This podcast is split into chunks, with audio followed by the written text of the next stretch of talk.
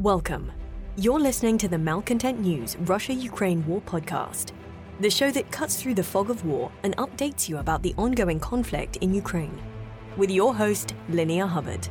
Don't forget to like, comment, and subscribe on Apple Podcasts, Spotify, and Google Podcasts. My name is David Obelcz. I'm the Chief Content Officer for Malcontent News. Linnea has the day off. I want to start by saying that my Slavic pronunciations are nowhere near as bang on and I thank you in advance for your kindness and patience. Linnea will be back on Monday. I also want to thank our audience for making the Russian Ukraine War podcast one of the top 200 news broadcasts in the world. I can speak for the entire team when I say thank you for your trust, and we will continue to work hard every day to earn it. It's been 3,138 days since Russia occupied Crimea on February 27, 2014. Today's podcast looks at what happened yesterday in the Russia Ukraine war. The Malcontent News Russia Ukraine War Report is compiled by our team from around the world. Today's reports includes information from direct contacts in Ukraine and their proxies, Russian Ministry of Defense reports, the General Staff of the Armed Forces of Ukraine reports, Operational Command South of Ukraine, open source intelligence, our in house team of analysts and geolocation experts, and pro Ukrainian and pro Russian mill bloggers and social media accounts with a track record of trying to be accurate. We have one mission to report the truth, because the truth matters.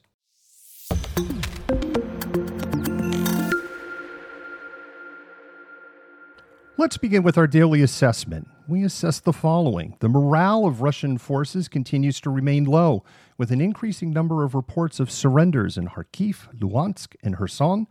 We maintain that Ukraine still holds the battlefield initiative, forcing Russian troops to remain defensive on all axes except Soledar and Bakhmut. We maintain that Russian terror attacks on civilians and civilian infrastructure will continue and could intensify at any time. We maintain that using tactical nuclear weapons on the battlefield is highly unlikely, as it would require striking what the Kremlin believes is Russian soil, and Russian forces are incapable of fighting in a conventional environment, let alone a CBRN setting.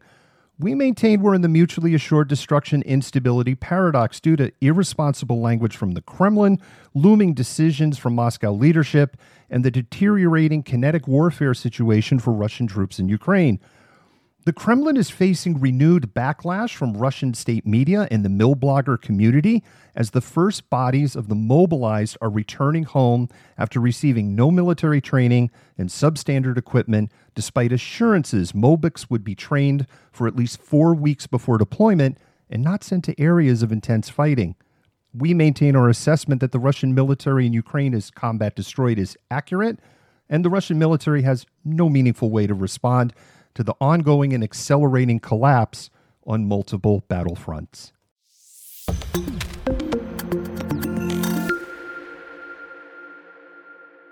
Starting in Kherson and Mykolaiv, Ukrainian Russian sources reported positional fighting from Echchenka to Sukhanova with no change in the line of conflict. The Russian Ministry of Defense continues to make very optimistic claims of battlefield success. Pro Russian sources reported a small unit attempted reconnaissance in force towards Suhy Stavok, capturing at least one Ukrainian soldier, but were forced to retreat. I really hope I said that town right. The claim of taking a POW was not backed up by pictures or videos, and the Russian Ministry of Defense loves sharing those pictures. The General Staff of the Armed Forces of Ukraine reported an attack on Suhy Stavok was successfully repulsed. Video showed Ukrainian forces have liberated Kostromka and captured abandoned Russian equipment. We have updated our war map. If you want to follow along on a map, you can visit our website, malcontentnews.com. There's a link in the menu if you go to our website. Russian troops also attempted to advance on recently liberated Novokamyanka, but were repulsed. Operational Command South reported the Ukrainian Air Force executed seven airstrikes and ground forces conducted almost 200 fire missions. Targets included air defenses in Kakhovka and Berislav. The strike in Berislav destroyed four S 300 anti aircraft launchers. Russian troops and equipment formations northwest of Kherson and within Kherson itself were also hit, and three command posts of the Russian 35th Army were attacked. According to reliable social media reports, Russian equipment or troops were attacked by rockets fired by HIMARS and Komoshemya. A video from Nova Kakhovka recorded the sharp crack of a rocket fired by HIMARS explosion. Russian social media reports claim there were six explosions, which would be consistent with a HIMARS barrage. HIMARS rockets struck the Antonovsky Bridge in Kherson, and Ukraine continues interdiction efforts along the Dnipro River. There are growing numbers of unconfirmed reports of recently mobilized Russian troops committing insubordination in Kherson. Claims include one unit killing their commander, another unit refusing to fight, and up to 300 troops surrendering and handing over their weapons to Ukraine. We can't verify the veracity of any of these claims, but there is significant chatter from multiple sources, both Russian and Ukrainian that's giving these reports a lot of weight. We'll continue to monitor that situation for verification. Morale among Molbiks is likely to be extremely low, with confirmation that men conscripted between September 22nd to 29th in Russia have already been killed in combat between October 7th and 10th along the northern front in Kherson, and their bodies are already being returned to Russia. A video showed Russian troops had abandoned a large ammunition cache stored in a Ukrainian school building. The building had been ransacked, with Russian troops setting up firing positions within the school among the stack of ammunition boxes and shells. Amnesty International hasn't said anything about it, and we're not expecting them to. Vladimir Saldo, the self declared leader of occupied Kherson, requested that citizens of Russia be evacuated to Russia. This is to say that Saldo requested that residents of Russian occupied and illegally annexed Kherson be evacuated to Russia, like the Russia before 2014 Russia, because, quote, every day the cities of Kherson region are subject to missile attacks. Just yesterday, Russia released new maps showing Kherson as part of, well, I, I, guess you get the point at this point. Shortly after his video statement on Telegram, Russian appointed deputy governor of Kherson, Kirill Stremousov, said there is no evacuation of the Kherson region and cannot be. He went on to say that the call for residents to temporarily, quote, stay and rest in other regions of the Russian Federation, unquote, is not a call for evacuation. Saldo appeared to go into damage control mode, changing his request for evacuation to a suggestion that residents of Kherson who want to rest and get a quote change of surroundings unquote should consider going on vacation or attending school in Russia, but not in Crimea, Kherson, Zaporizhia, Donetsk, or Luhansk, Russia, but Russia, Russia. Those who want to stay in Russia, as in what was Russia before 2014, would be given economic opportunities to do so. We're so confused. Mykolaiv was attacked by S 300 anti aircraft missiles used for ground attack, with one striking a five story apartment building and destroying the top two floors. One person was killed. An 11 year old boy was trapped in the rubble for six hours before being freed. He died after arriving at the hospital. There's a video. It is absolutely heartbreaking. Later in the day, rescuers recovered two additional bodies in the destroyed building.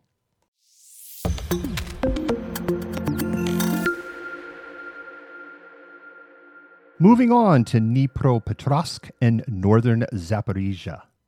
The situation at the Zaporizhia nuclear power plant has stabilized with no change from yesterday, International Atomic Energy Agency Director General Rafael Grossi was back in Kiev and meeting with the Ukrainian foreign minister in a bunker due to ongoing air raids.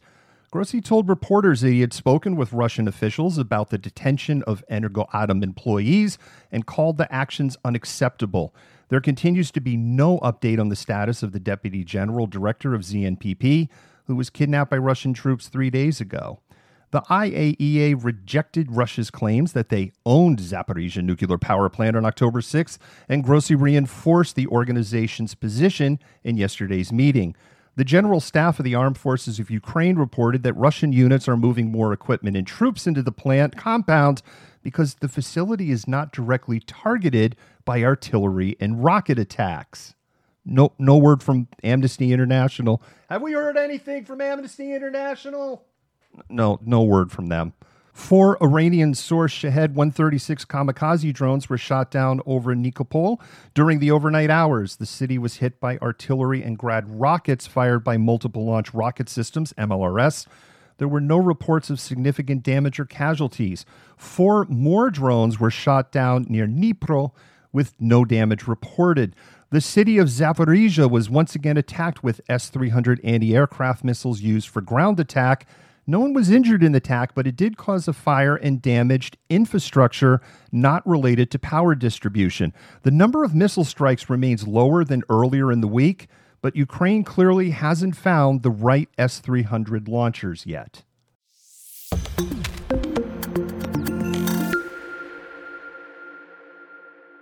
Moving on to southern Zaporizhia. Russian forces shelled administrative settlements from the Donetsk Zaporizhia administrative border to Huliaipole to Orikhiv. Orikhiv was continuously shelled for the second day in a row. Russian mill bloggers continue to claim that Ukraine is preparing to launch a major counteroffensive in Zaporizhia. Let's move to quick assessment here. They say a broken clock is right twice a day after six weeks of claims, eventually these predictions are going to come true one day, and the Russian mill blogging community is going to go, See, we told you so. Ay, ay, ay. The Russian FSB has started a crackdown in Russian occupied Melitopol with numerous checkpoints reestablished across the city. You're listening to the Malcontent News Russia Ukraine War Podcast. Our team of journalists, researchers, and analysts is funded by readers, listeners, and viewers just like you. To support independent journalism, please consider becoming a patron. You can find us on patreon.com at Malcontent News. Let's talk about what's going on in southwest Donetsk. The Donetsk People's Republic, that's the DNR, militia public relations channel reported fighting in one location and claimed their units destroyed a tank and three armored personnel carriers. Ukrainian forces carried out 226 fire missions on the Russian occupied territory. Fighting was reported in Vasile, Pervomayske, and south of Nevelske. Video released by pro Russian sources didn't show ground fighting in Pervomayske, with activity limited to artillery strikes. The self declared leader of the Donetsk People's Republic, or would that be the Donetsk Oblast in Russian now? Denis Pushilin vowed that a quote turning point unquote in the war was coming and that the 1st Army Corps would be able to go on the offensive with the arrival of thousands of Mobiks. What's going on in Kherson? All I got to say is good luck with that, bro.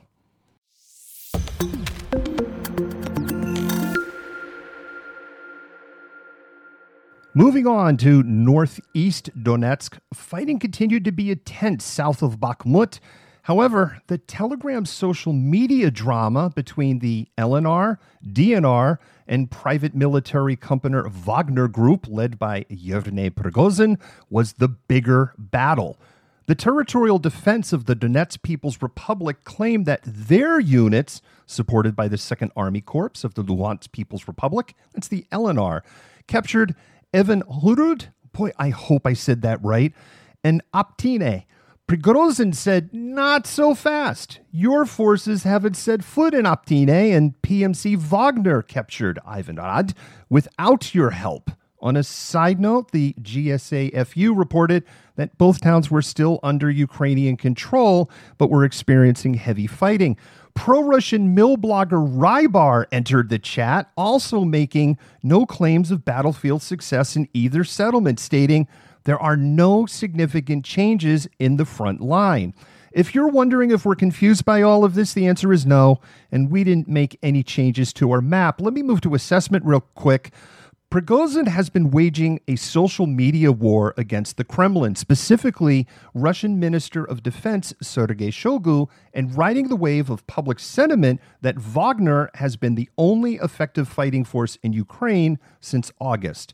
Leaders of the DNR and LNR are desperate for any victory to help prop up the morale of the 1st and 2nd Army Corps, which remains combat destroyed, largely staffed by untrained conscripts with poor equipment, and continue to be thrown head on at Ukrainian defenses. After nine months of war, there remains tremendous friction between the indigenous militias of the DNR and the LNR Chechen forces, regular Russian troops, volunteer units, and the PMC Wagner Group. The social media war with Prigozhin publicly calling DNR self declared leader Pushilin's proxies a bunch of liars likely indicates he is trying to reinforce his relationship and influence on Russian President Vladimir Putin. Additionally, Wagner is paid a bonus by the square kilometer captured adding a financial motivation to take claim for any success. In our final assessment, the DNR Territorial Defense Telegram channel has constantly made false claims about battlefield successes. We don't use that channel as a resource. The lack of cohesion between the rival factions almost certainly is impacting Russia's combat effectiveness. Moving back to what's going on and not the fighting that's going on in the social media space, fighting also continued on the eastern edge of Bakhmut. There was no change in the situation. Ukrainian forces continued their defense of Odradivka, preventing Russian troops from advancing. With all the fighting over who is fighting, we can't determine which Russian units attacked Odradivka. Maybe the debate will continue in the online space.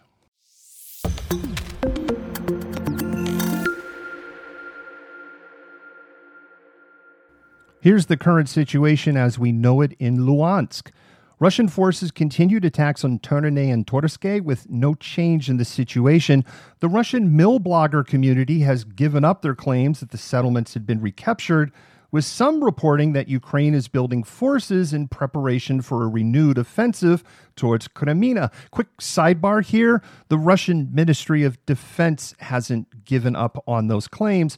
And actually, that's all we can report that's going on in Luhansk. And there's some other things, but we've been asked not to share to maintain operational security.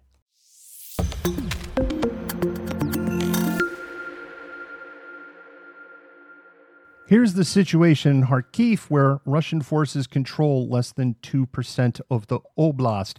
Ukrainian troops advanced on Krokhmalne after Mobiks prearranged to surrender their defensive positions on the P7 highway. Based on the advance, it is certain that several other settlements have been liberated. Otherwise, Russian troops in those villages would be completely surrounded. There wasn't any information if the troops who surrendered were part of Denis Pushilin's game changer with the DNR. Ukrainian forces continued to advance on Svatove from three directions and have reached the Luhansk administrative border on the P7 highway. They're about 20 kilometers away from that strategic transportation hub. Two S 300 anti aircraft missiles used for ground attack struck the city of Kharkiv, knocking out power in some neighborhoods. There weren't any reports of major damage or injuries, and there weren't reports that the power plant was specifically targeted.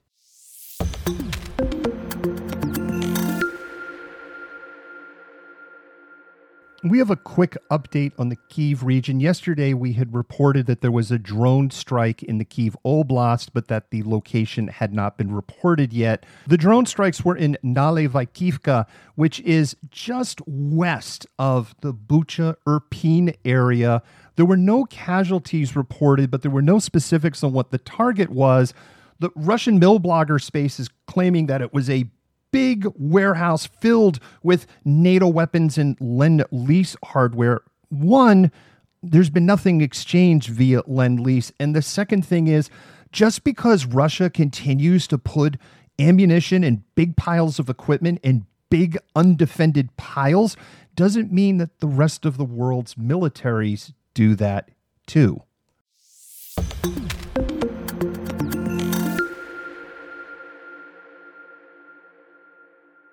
Moving on to western and central Ukraine, three Kalibr cruise missiles were fired from the Black Sea towards Zolochiv, east of Lviv, with one intercepted and two striking a military base. There were no casualties, but Ukrainian officials reported that, quote, military property, unquote, was destroyed. Ukrainian air defenses intercepted four more cruise missiles across the region.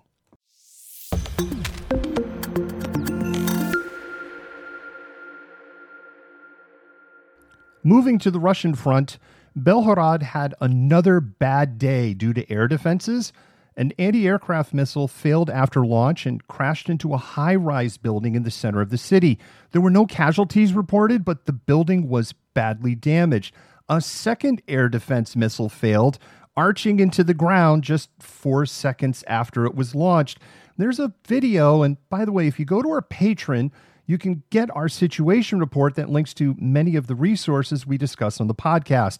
An ammunition depot in Belgorod had a mishap of some sort.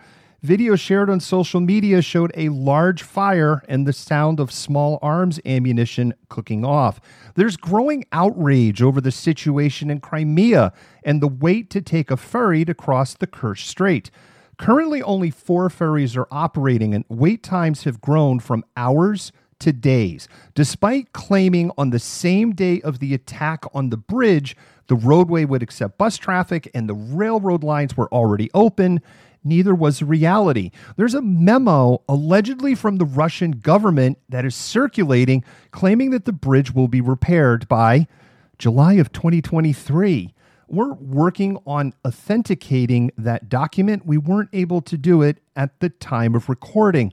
For non combatants, the line to board the ferries is virtual up until the day they actually get their slot on the ferry. The last eight to nine hours are spent in line, and there are complaints piling up that there are no bathrooms, food, drinking water, or assistance for those waiting in line, and that people who suffer medical conditions such as diabetes are having serious problems in particular.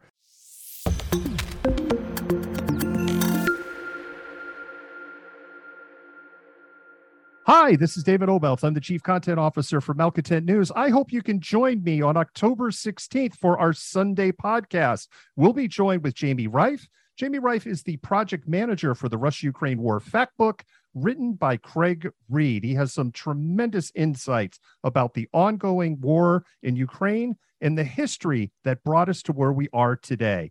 Let's shift gears for a moment. You had talked about the impact that drone warfare has had in Ukraine.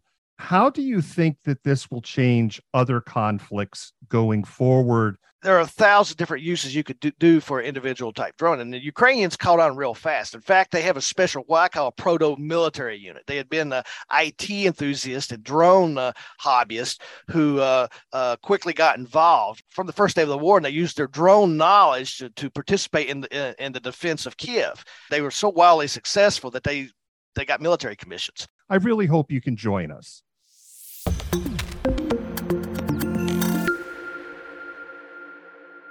Let's talk about theater wide and external developments. Ukrainian military leaders say they are monitoring military activity in Belarus, but see no signs that the Russian friendly nation has plans to invade. Sergei Nayev, the commanding officer of the joint forces of the Ukrainian armed forces, said they were prepared for an attack from Belarus if one was launched. He added that Russia had established a permanent garrison in Belarus with 1,000 Russian servicemen, six aircraft, four Iskander missile launchers, and 12 S 400 air defense systems. The Ukrainian Air Force had a rough 48 hours, losing two Su 24 multi role aircraft and a MiG 29 fighter jet to mechanical failures and accidents. There wasn't information on the cause of the separate crashes of Su 24 jets in western Ukraine. The MiG 29 crashed while intercepting cruise missiles in drones on October 13 and may have had the canopy struck by debris, causing the crash. No air crews were lost, but the MiG 29 pilot was injured and is in the hospital. The Russian Federation issued a notice to airmen, also known as a NOTAM, setting up a temporary danger area for parts of the Kara Sea from October 17th to the 22nd.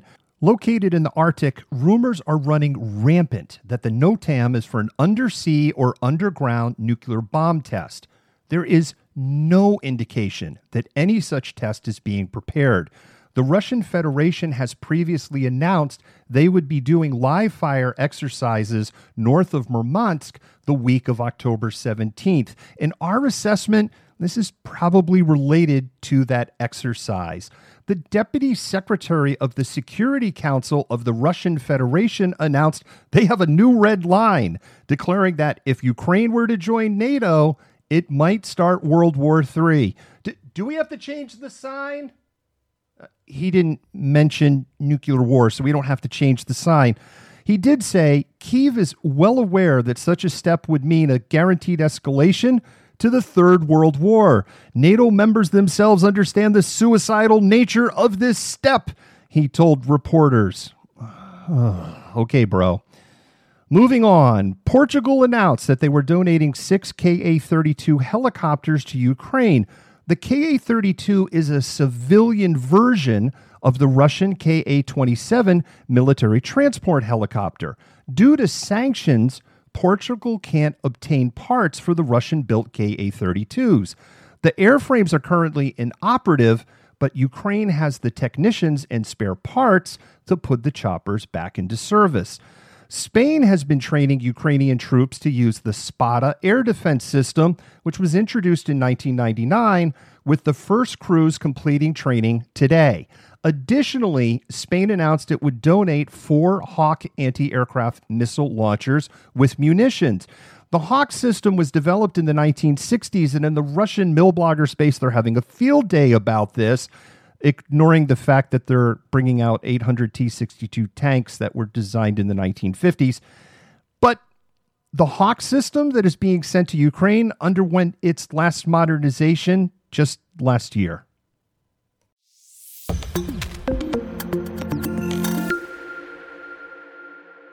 Let's talk about what's going on with Russian mobilization and military status. The Kremlin is facing national outrage again over mobilization as the country learned the social contract around mobilization was broken again. The governor's press service for the Chelyabinsk Oblast confirmed that five Molbiks have already been killed in action in Ukraine. But the story is a lot worse. According to a report in the BBC interviewing fellow soldiers, the five were mobilized between September 26th and 29th. They arrived in Luhansk on October 3rd and crossed into Kherson through Nova Kakhovka on October 6th. They were deployed to the Borozhenka area on October 7, and some were ordered to advance one and a half kilometers to a defensive position. A quick sidebar the only places spicier in Ukraine right now is Bakhmut in the E50 ring road near Pisky. When they arrived, they found the location was in the middle of a field with no cover or prepared defenses. They had to dig trenches with their bayonets because they weren't even issued spades. They were given no training and spent no time on the firing range. And as they dug in, Ukrainian drones started flying overhead, dropping mortars and grenades on them. On October 8, they were attacked and hit by artillery. An order to retreat was given, but they didn't know which direction to go due to confusion and the lack of training. The wounded were transported back to Nova Kakhovka and then flown to Sevastopol on helicopters. Families started receiving death notices on October 9, and the first five bodies arrived back in Russia yesterday. Some of the dead went from citizens to cannon fodder in nine days, despite assurances from the Russian Ministry of Defense that they would be properly equipped and receive two weeks of orientation, followed by a month of combat training before deployment. Russian mill bloggers are furious, as well as Wagner PMC. One mill blogger wrote, I'll tell you what, some commanders on the ground should be shot. Gentlemen officers, you have no moral right to wear your ranks and your epaulets. The result of mobilization is that untrained guys are thrown to the front line. Zinc coffins are already coming. You told us there would be training, that they would not be sent to the front lines in a week. Did you lie to us again? Find the courage to admit that this is a war, that everything is missing, that everything was on paper and at exhibitions. Speak to the people with the truth. Quick assessment here two things. The Russian Ministry of Defense isn't prepared to speak to the Russian people about the truth, because if they did, the Russian people would likely say, We need to take the L and go home. And by the way, where did all of the billions of rubles go? The second thing is, we get a lot of inquiries on our Twitter yesterday about the significance of zinc coffins. There's no secret code here or anything sinister. Zinc is a very easy to hermetically seal material, and it's a common material used for caskets that are being transported over long distances. So there's nothing secret about zinc. In another blow to Russian pride and trust in the Kremlin, the body of a 28 year old former staffer in the Moscow mayor's office was returned. He had no prior combat experience, was mobilized on September 23rd, and died in combat on October 10th. All is going to plans, comrades. All is going to plan.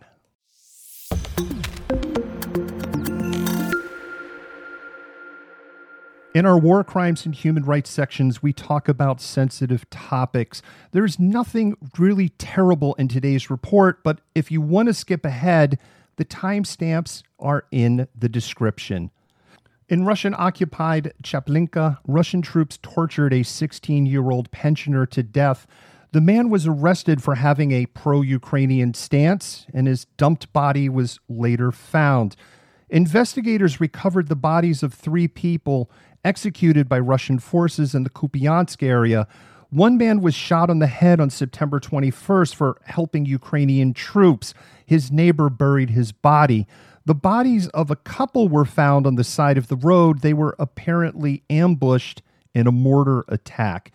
Moving to better news 20 more Ukrainian POWs were released in a prisoner exchange with Russia. The soldiers were held in Kherson, Zaporizhia, and the infamous Olenovka prison colony. The released prisoners include 14 soldiers of the Armed Forces of Ukraine, four Territorial Defense Forces personnel, a National Guardsman, and one seaman. Another 96 children who were removed from Ukraine and sent to Russia were recovered thanks to the work of the NGO SOS Children's Villages. This is in addition to 37 children recovered earlier in the week more than 8,100 Ukrainian children are documented to have been taken to Russia, and many of them separated from their legal parents. In Russia, the Tver Regional Court of Moscow sentenced Anton Yusov to 15 days in jail and fined him 50,000 rubles for the terrible crime of listening to Ukrainian music in his car. He was jailed despite having sole custody of four children under 18 years old People love Russian Mir because we force them to with violence.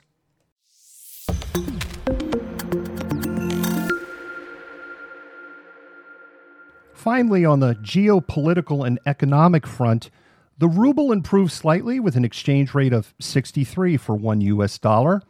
Oil prices ticked upward with WTI trading at $89 a barrel and Brent rising to 94. United States RBOB wholesale gasoline on the spot market was almost unchanged, trading at 266 a gallon. That's 71 cents a liter for more than half of our audience who is not from the United States. Chicago SRW wheat futures were flat, trading at 886 a bushel for December 2022 delivery. And that's what we know. You're stuck with me for one more day. I thank you again for your patience and understanding as I work through those pronunciations. I'm going to go have an anxiety attack now, and we'll do this again tomorrow. And quick side note I do have anxiety. You've been listening to the Malcontent News Russia Ukraine War podcast. To help keep us independent, please consider providing financial support by becoming a patron. Want on demand news in your hand? Download the Google News app and make Malcontent News one of your favorites to receive breaking news updates. Thank you for listening.